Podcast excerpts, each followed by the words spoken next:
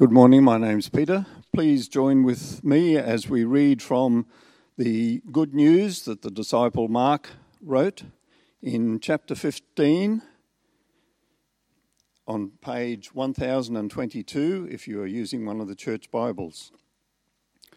Mark chapter 15, starting at verse 33, the death of Jesus. At noon, darkness came over the whole land until three in the afternoon. At three in the afternoon, Jesus cried out in a loud voice, Eloi, Eloi, lama sabachthani, which means, My God, my God, why have you forsaken me? When some of those standing near heard this, they said, Listen, he's calling Elijah. Someone ran, filled, in, uh, filled a sponge with wine vinegar put it on a staff, and offered it to Jesus to drink.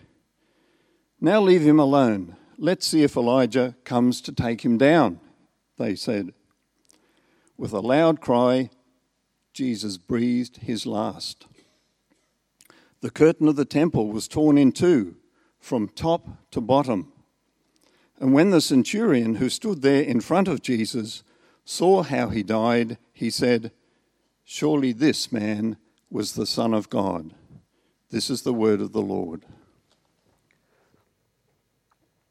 Thanks, Peter.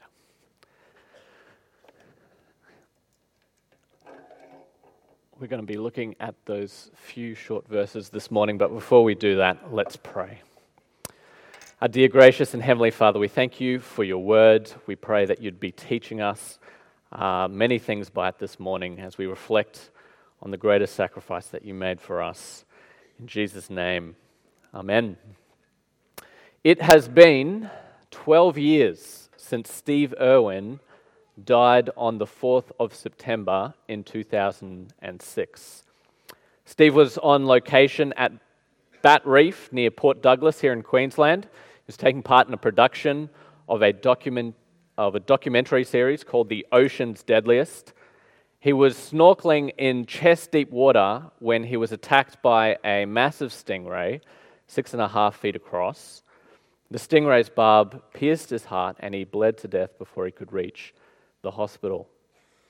For many of us, the death of Steve Irwin, the death of our fearless, energetic, crocodile wrestling icon, uh, was a terrible accident, a huge tragedy, and a great anticlimax uh, to his life and career. Now, this morning we're not looking at Steve Irwin's death, uh, we're looking at the death of Jesus Christ on the cross in Mark chapter 15. And for many people, Jesus' death on the cross seems a little similar to Steve Irwin's death a terrible accident, a huge tragedy, and a great anticlimax to his life and career. Jesus' life had been going so well.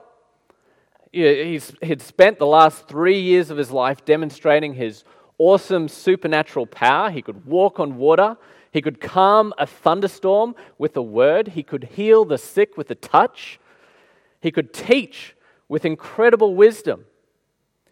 And then, out of the blue, it seems, he gets arrested. And then he loses his case at his trial. And then he gets condemned to death. And then he gets flogged. And then he gets taken up to this place called Golgotha. And then he gets nailed to a cross between two criminals. And as he's hanging there on the cross, his opponents there, the religious leaders, begin to taunt him and insult him. They say stuff like, Come down from the cross and save yourself. And he saved others, but he can't save himself. And what does Jesus do in response to these taunts? Does he show his enemies who's boss? Does he call down lightning from heaven to give them a hiding? No. His response is anticlimactic. He doesn't save himself, he does nothing. But there's still this expectation in the air that surely Surely someone will come to Jesus' rescue. I mean, God's done all sorts of amazing things for him in the past. Surely there's going to be some kind of divine intervention. Surely something spectacular is going to happen. Then, in verse 33, darkness covers the whole land in the middle of the day. I can just imagine the people in the crowd at this point thinking, hold on to your hats, this is going to be good. And then Jesus cries out in a loud voice in verse 34 Eloi, Eloi, lema sabachthani. But what does that mean? It doesn't mean, my God, my God, come down and save me from my enemies. It actually means, my God, my God, why have you forsaken me? God doesn't save Jesus. In fact, if anything, it seems as though God has abandoned him. Another anticlimax. But people in the crowd still have hope. In verse 35, uh, they mishear Jesus and they think he's actually saying Eli, Eli, not Eloi, Eloi. They think he's calling for Elijah to come and rescue him. The prophet Elijah, you see, was a famous prophet in Jewish history. Elijah had performed miracles. He never died. He was taken up to heaven in a chariot of fire. And the people back then had an expectation that Elijah would return before the promised Messiah came. So, for, for a brief moment, there's this glimmer of hope that Jesus is going to get rescued by Elijah. But Jesus is dying quickly. He's running out of fluids and someone in the crowd is concerned that Jesus is going to die and dehydrate before Elijah can come and rescue him. So in verse 36, that person runs to get Jesus a drink. They soak a sponge in sour wine, which was sort of the equivalent of Gatorade back then, real thirst quencher. They, they stick it on a stick and they offer it up to Jesus to suck on and drink.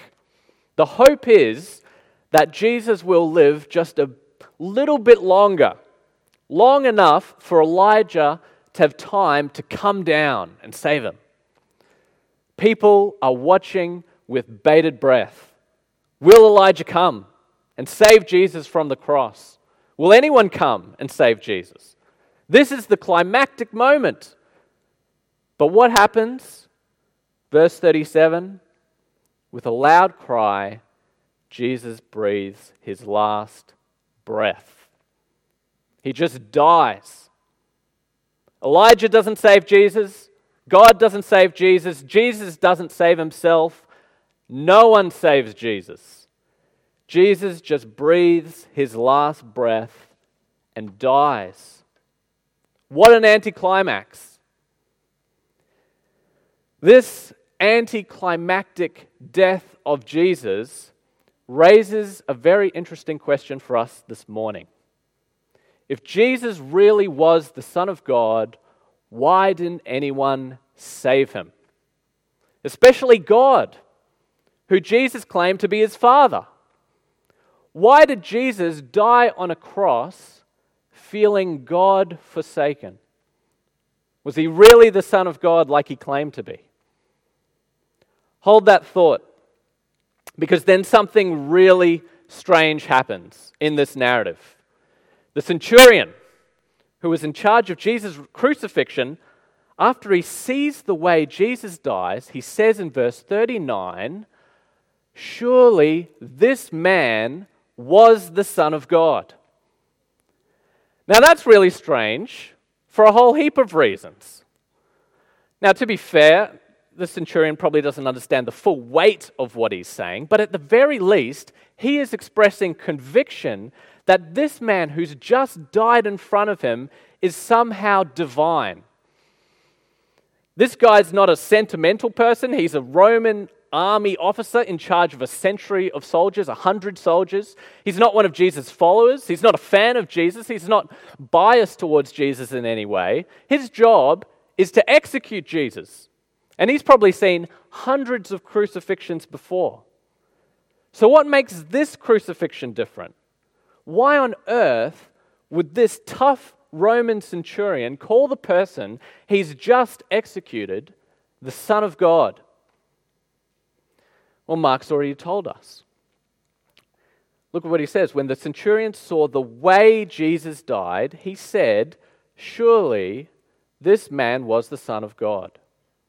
The way Jesus died on the cross was what convinced the centurion that Jesus was the Son of God. And it was not the way normal people died from crucifixion.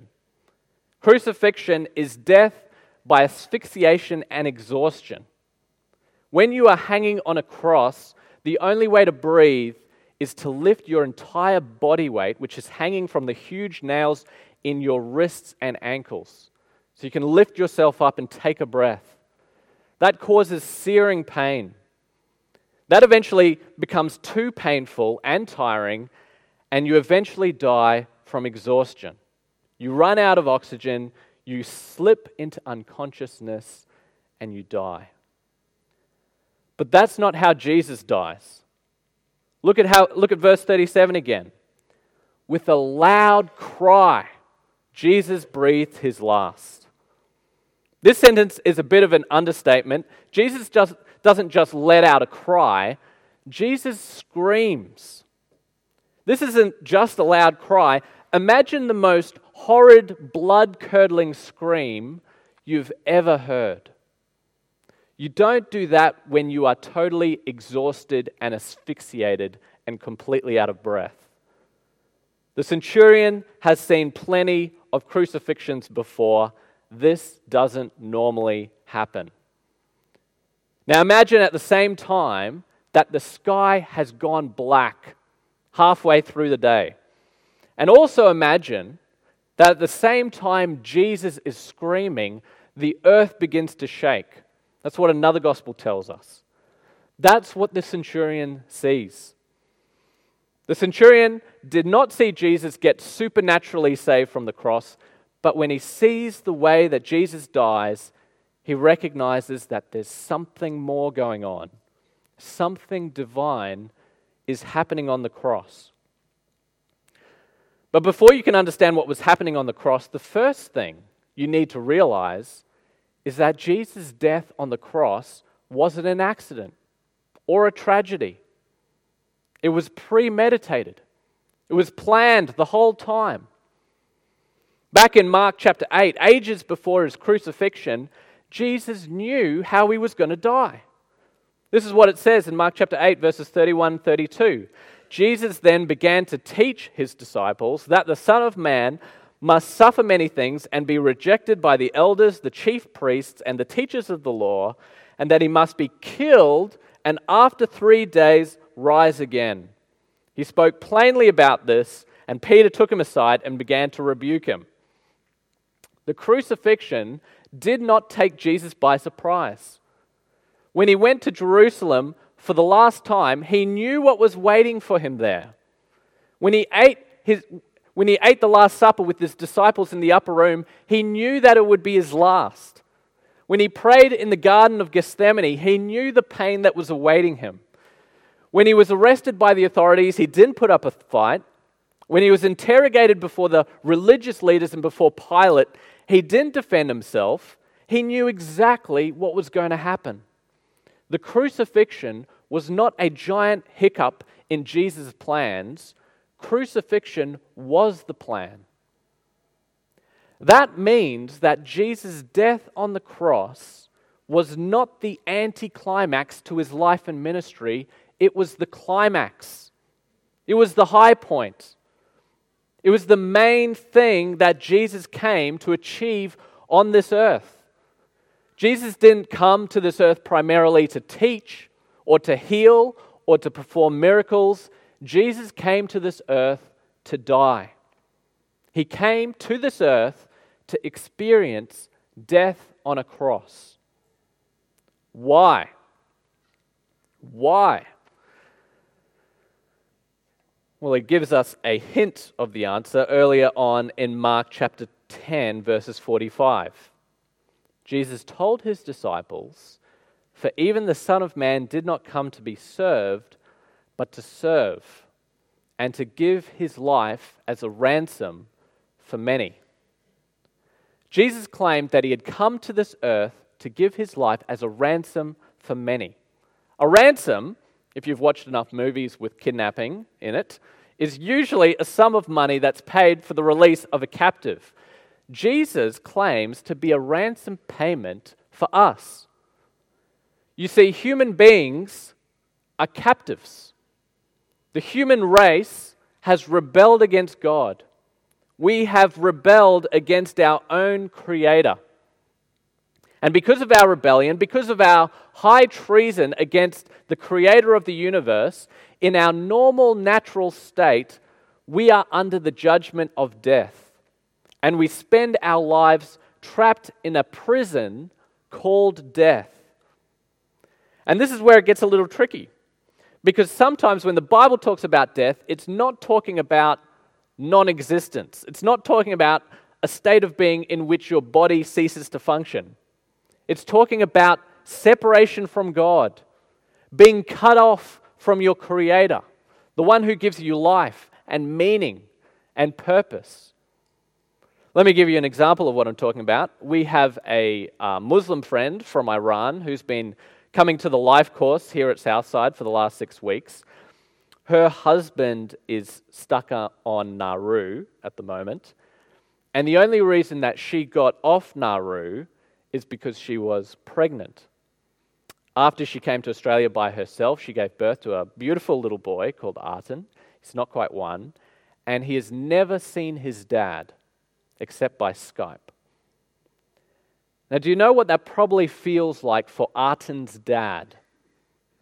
It probably feels like death. Why? Because he's cut off from one of his most important relationships in life. Artin's dad is cut off from his wife and from his little child. Now, that kind of captures the same sentiment that the Bible is talking about when it's talking about death.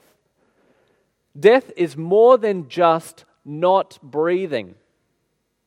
Death is a state of being in which you are cut off from a life giving relationship. And as a human being, the most important relationship you have is the relationship with your Creator, your relationship with God. And by default, that relationship is broken. By default, human beings live in a state of death a state of being cut off from God, a state of being God forsaken. That is the just and fair consequence of our rebellion against God. We are held hostage by death. And the only way we can be free is if someone pays a ransom to let us go. The only way we can be rescued from being God forsaken is if someone is God forsaken on our behalf. And that's what Jesus was doing on the cross for us. He was paying the ransom to set us free. He was tasting death, ultimate death, on our behalf. He was experiencing what it was like to be utterly God forsaken so that we wouldn't have to be utterly God forsaken. On the cross, God redirected his just and righteous wrath from sinners like us onto his own Son, so that we wouldn't have to bear the weight of God's wrath ourselves. That's why the scene at the cross was so dramatic. That's why the dark clouds assemble overhead in the middle of the day. That's why Jesus cries out, My God, my God, why have you forsaken me? Quoting one of the Psalms to express how he feels. That's why, as his body shuts down and dies, he doesn't just silently pass away, he screams, and the earth shakes. That's why the centurion says immediately afterwards, Surely this man was the Son of God because Jesus went to the cross to experience the wrath of God for sinners like us. There's one more thing I haven't mentioned. Uh, have a look in verse 38. Just as Jesus died, the t- temple curtain is miraculously torn in two from top to bottom. What does this mean? Well, prior to Jesus' death in, on the cross, the way to access God was through the temple, the Jewish temple, which meant that if you wanted access to God, you A, needed to be a Jew, and B, you needed to offer animal sacrifice for your sin. You weren't allowed into the temple yourself, only a priest was allowed in on your behalf. And there was a big curtain in the temple that represented the division between God and man. The temple represented God's dwelling place, and the curtain in the temple represented a giant keep out sign. It represented the separation between humanity and God. But Jesus' death on the cross ushers in a new age, the age of the kingdom of God. Jesus' death does away with the old symbolic animal sacrifices because he himself was the sacrifice that all the animal sacrifices pointed towards. The temple in which God symbolically dwelled has been burst open. The dividing curtain between God and humanity has been torn in two. And now, people from every tribe and tongue and nation, people like the centurion, are now, are now welcome to come and worship the King and to find salvation from God's wrath in his Son Jesus. So you see, Jesus' death wasn't a tragedy, it wasn't an accident, it wasn't an anticlimax. It was what the Son of God came to this earth to do. That's why Jesus didn't save himself from the cross. That's why God didn't save him from the cross. God didn't save his own beloved Son from the cross so that he could save us. So here's what that means for us today. Firstly, the cross is a continual teacher and reminder for us. The cross shows us and continually teaches us that God is both perfectly just and perfectly loving at the same time. Because God is perfectly just, he can't tolerate sin. He must punish sin, and he must punish it fairly. He would be a corrupt judge if he just swept all our sin under the carpet. The cross teaches us that God is just because on the cross, God executed his justice on his own Son. But also, the cross teaches us that God is perfectly loving for the same reason. On the cross, God executed his justice on his own Son instead of us because he loves us. That's not to say that he hates his Son, he loves his Son with a perfect and eternal love. I can't imagine what it would have been like, have been like for God to break that infinitely perfect love with his own son, even for a second. It would have caused him infinite pain.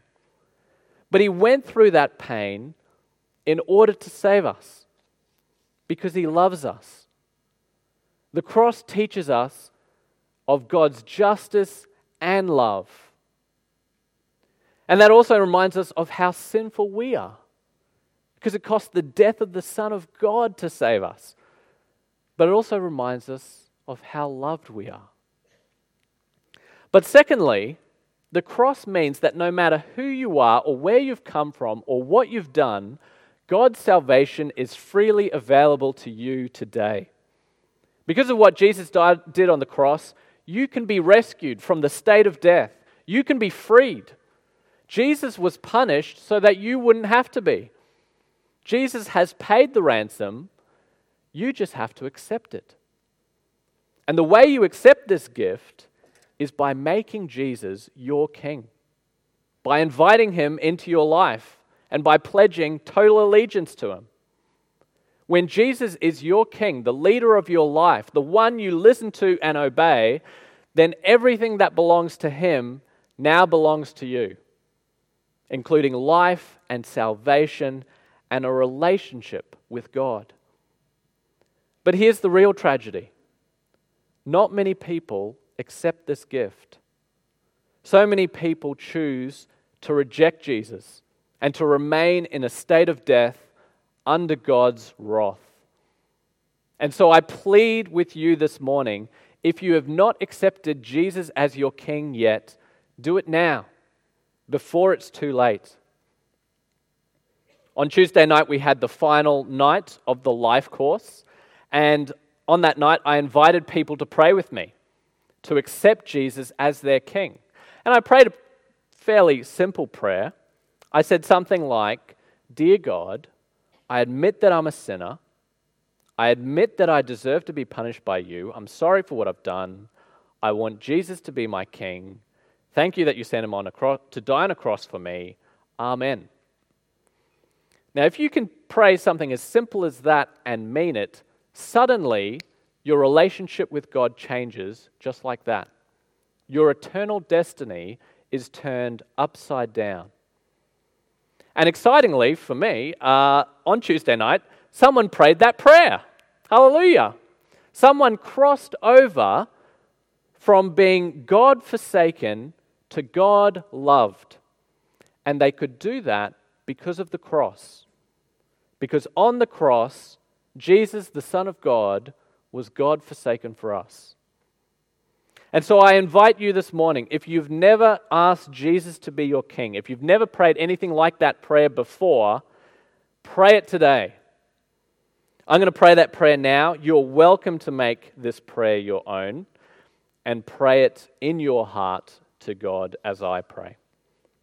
Let's pray. Dear God, thank you for the cross. Thank you that you sent your Son to die on the cross for a sinner like me. I don't deserve your mercy and your kindness, but I am so thankful that in spite of all that I have done, you still love me. And you have shown how much you love sinners like me on the cross. Please forgive me for all my sin. Please make your son Jesus my King forever. In his name I pray. Amen.